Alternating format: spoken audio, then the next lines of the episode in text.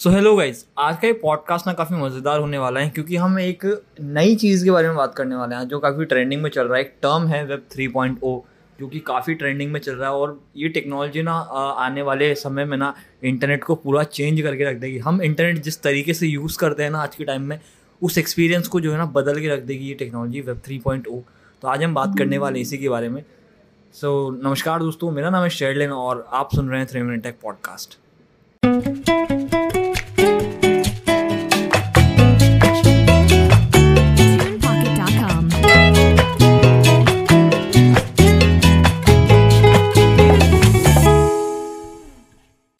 web 3.0 थोड़ा हम लोग नाम से ही समझ सकते हैं कि ये हो सकता है मे बी एक थर्ड जनरेशन हो इंटरनेट की। वेब थ्री या वेब 3.0 जो है इंटरनेट की थर्ड जनरेशन है। ठीक है? तो ये थर्ड जनरेशन है अब इस थर्ड जनरेशन में चेंजेस क्या है इंटरनेट में? अब वो चीज़ हम लोग देखेंगे। तो हम सोचिए आप जो इंटरनेट चला रहे हैं उस पर आ, कोई एक जो कंपनी है या कोई एक व्यक्ति है कंट्रोल ना करता हो और आप जो भी इंटरनेट पर डाल रहे हैं उसका पूरा कंट्रोल आपके पास हो। यानी कि आपका डेटा सिर्फ़ आपके पास हो, आपका आपका जो अधिकार है ना आपके डेटा पर वो सिर्फ़ आपका हो। तो आप जो भी फ़ोटो या वीडियो ऑनलाइन डाल रहे हैं, उसका कोई भी इंटरनेट से मतलब उसे कोई भी इंटरनेट से हटा नहीं पाएगा ना फेसबुक यानी कि मेटा ना गूगल जैसी कंपनियाँ तो इस तो इस सिचुएशन में ना आपका डेटा कभी चोरी ही नहीं होगा। और मान लीजिए अगर उसमें कुछ मॉडिफिकेशन करना हो किसी को भी आपके डेटा में तो उसे आपसे परमिशन लेनी पड़ेगी। बस यही पर, यही चीज़ है ना वेब थ्री पॉइंट ओ है, जिसमें इंटरनेट पर आपके डेटा पर किसी एक कंपनी का या ऑर्गेनाइजेशन का कंट्रोल नहीं होता।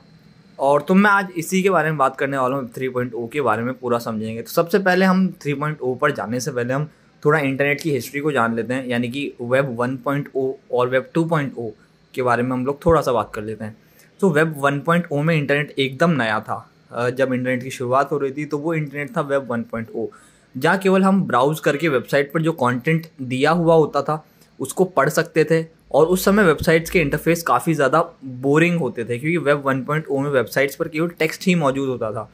वहीं आज वेब 2.0 में वेबसाइट में वीडियो इमेजेस इन सबको हम लगा कर ना वेबसाइट को अट्रैक्टिव बना सकते हैं। पर वेब 1.0 में ये सब थोड़ा इम्पॉसिबल था। उस समय में हम किसी भी वेबसाइट पर ना ही आज की तरह कमेंट कर सकते थे और ना ही लॉग इन कर सकते थे। वेब 1.0 में काफ़ी कमियाँ थी, जिसे सुधारा गया और उसके बाद शुरुआत हुई वेब 2.0 की, जिस पर आज का जो इंटरनेट है ना वेब 2.0 की शुरुआत से लेकर अभी प्रेजेंट टाइम में जो इंटरनेट चल रहा है, वो वेब 2.0 है। सो वेब 2.0 की शुरुआत लगभग उन्नीस सौ निन्यानवे से, यानी कि टू के आसपास हुई, जब इंटरनेट काफ़ी ज़्यादा पॉपुलर हो गया था। इस समय mobile phone social media cloud computer का भी जन्म हुआ। वेब 2.0 में हम वेबसाइट्स पर जाकर लॉगिन कर सकते थे कमेंट कर सकते थे। जो वेबसाइट्स पर आर्टिकल है, उसको सोशल मीडिया पर शेयर कर सकते थे।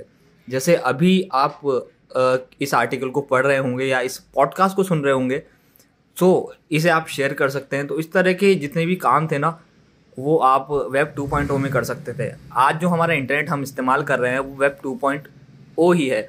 इसी वेब 2.0 में जन्म हुआ सोशल मीडिया का भी। जो वेब 2.0 को एकदम आगे ले गया, जहाँ हम एक दूसरे को सोशल मीडिया पर फॉलो कर सकते थे। हम घर बैठे ही दुनिया से अपडेट अपडेटेड रह सकते थे। हमें सोशल मीडिया की वजह से पता होता था कि दुनिया भर में क्या चल रहा है। वेब 2.0 में हम अपने विचारों को, अपनी जो राय होती थी, उनको दूसरों के साथ शेयर कर सकते थे। इसकी मदद से हम दुनिया भर के लोगों से जुड़ सकते थे, परंतु इसका सबसे बड़ा फ़ायदा बड़ी बड़ी कंपनीज़ जैसे फेसबुक यानी कि मेटा गूगल या फिर अमेजोन जैसी कंपनीज़ को हुआ। क्योंकि आजकल हर कोई इंस्टाग्राम फेसबुक गूगल यूट्यूब को इस्तेमाल करता ही है। पर हमें ये मुफ़्त में अपने प्लेटफॉर्म का इस्तेमाल करने देते हैं, जिसके बदले में ये अपने प्लेटफॉर्म पर हमें कुछ एड्स दिखाते हैं। पर ज़्यादातर लोग यही सोचते हैं कि ये एड्स इतने सटीक क्यों होते हैं? जो हम सोच रहे हैं या जिसके बारे में हम ऑनलाइन सर्च कर रहे हैं, वही एड्स ये प्लेटफॉर्म हमें कैसे दिखाने लग जाते हैं? यहीं से इन बड़ी बड़ी कंपनियों का खेल जो है ना, वो शुरू होता है, एक तरह से हम मान सकते हैं। तो हमें लगता है कि कंपनी हमें फ्री में अपनी सर्विसेज़ दे रही है, पर सच्चाई कुछ और है। सो सच्चाई ये है कि दुनिया में कुछ भी आप सभी जानते हैं कुछ भी फ्री जो है ना वो हमें नहीं मिलता है। सो एंड्रू लुइस की एक बहुत ही यू नो पॉपुलर लाइन है if you are not paying for it you are not the customer you are the product being sold मतलब कि अगर आप किसी चीज़ के लिए पे नहीं कर रहे हो तो फिर आप कस्टमर नहीं हो, बल्कि आपको खुद को बेचा जा रहा है। गूगल मेटा अमेजोन जैसी कंपनियाँ हमारे डेटा डेटा का इस्तेमाल करके पैसे कमाती है, जिसका जिसको ये अपने सर्वर्स पर स्टोर करके रखती है। आज इंटरनेट पर ज़्यादा कंट्रोल इन्हीं बड़ी कंपनी का है। ये कंपनी हमारे बारे में सब कुछ जानती है हमारे डेटा का इनका इन पर पूरा कंट्रोल होता है। सो so, हमारा डेटा होकर ही हमें ये पता नहीं होता कि कैसे हमारे डेटा का ये कंपनी इस्तेमाल करती हैं। ये जो चाहें हमें वो दिखाते हैं और उससे अपने एजेंडा को पूरा करते हैं। और यहीं पर ही जन्म होता है वेब थ्री पॉइंट ओ का। वेब आपको ब्लॉकचेन के बारे में पता होगा। अगर आपको नहीं पता है तो आप मेरे यूट्यूब चैनल पर देख सकते हैं। ब्लॉकचेन पर मैंने एक वीडियो बनाया। इसके अलावा मैं इस पर एक स्पेशल पॉडकास्ट भी बना दूँगा ब्लॉकचेन के ऊपर। सो वेब 2.0 क्या था? एक सेंट्रलाइज सिस्टम है, जहाँ पर इंटरनेट पर किसी एक कंपनी का जो है ना, अधिकार होता था। मतलब कोई एक कंपनी इंटरनेट को कंट्रोल कर दी थी। हमारा डेटा इनके सर्वर में स्टोर होता था। पर वेब थ्री पॉइंट ओ ना डिसेंट्रलाइज सिस्टम है। यानी कि ब्लॉकचेन पर काम करता है जहाँ हमारा डेटा किसी एक सर्वर पर स्टोर ना होकर दुनिया में जो नोड्स में बटा हुआ जो ब्लॉकचेन है वहाँ पर डेटा हमारा स्टोर होता है। अब ब्लॉकचेन के बारे में थोड़ा आप जान अगर आप ब्लॉकचेन के बारे में नहीं जानते हो तो आप गूगल पर या इंटरनेट पर सर्च कर सकते हैं आपको ब्लॉकचेन के बारे में पता चल जाएगा। सो so, uh, जो जो web three point two technology है ना वो ब्लॉकचेन टेक्नोलॉजी पर बेस्ड है। यानी कि एक सेंट्रलाइज सर्वर नहीं है, बल्कि डिसेंट्रलाइज सर्वर है। यानी कि सेंट्रलाइज्ड अगर एक सेंटर होगा तो उसे कोई भी एक्सेस कर सकता है बट डिसेंट्रलाइज्ड है। यानी कि जिसका जो डेटा है, वो उसी के पास रहेगा। सो एक सेंट्रलाइज सर्वर नहीं है, इसी वजह से इसे आसानी से जो है हैक नहीं किया जा सकता। डिसेंट्रलाइज सिस्टम का सबसे बड़ा फ़ायदा यह है कि इसका कंट्रोल किसी कंपनी के पास नहीं होता। इसमें हमारे डेटा का, हमारा पूरा पर हमारा पूरा कंट्रोल होता है। अगर मेटा गूगल अमेजोन जैसी कंपनियों को हमारा डेटा इस्तेमाल करना हो तो पहले इनको हमसे परमिशन लेनी पड़ेगी।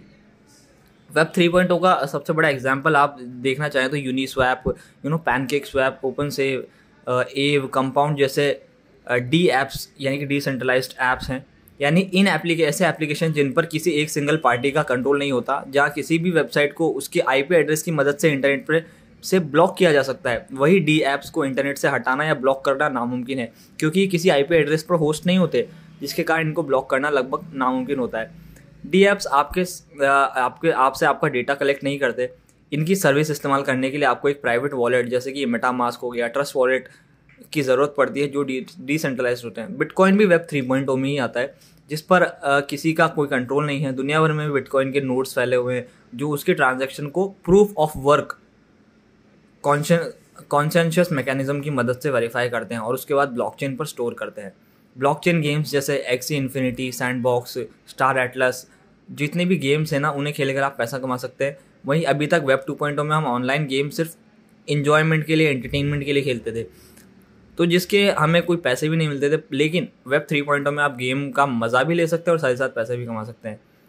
सो so, अगर आपको crypto N F T blockchain से अपडेटेड रहना है और आपको ये पॉडकास्ट पसंद आया हो तो फॉलो कर लीजिएगा शेयर कीजिएगा और तो ये था हमारा वेब थ्री पॉइंट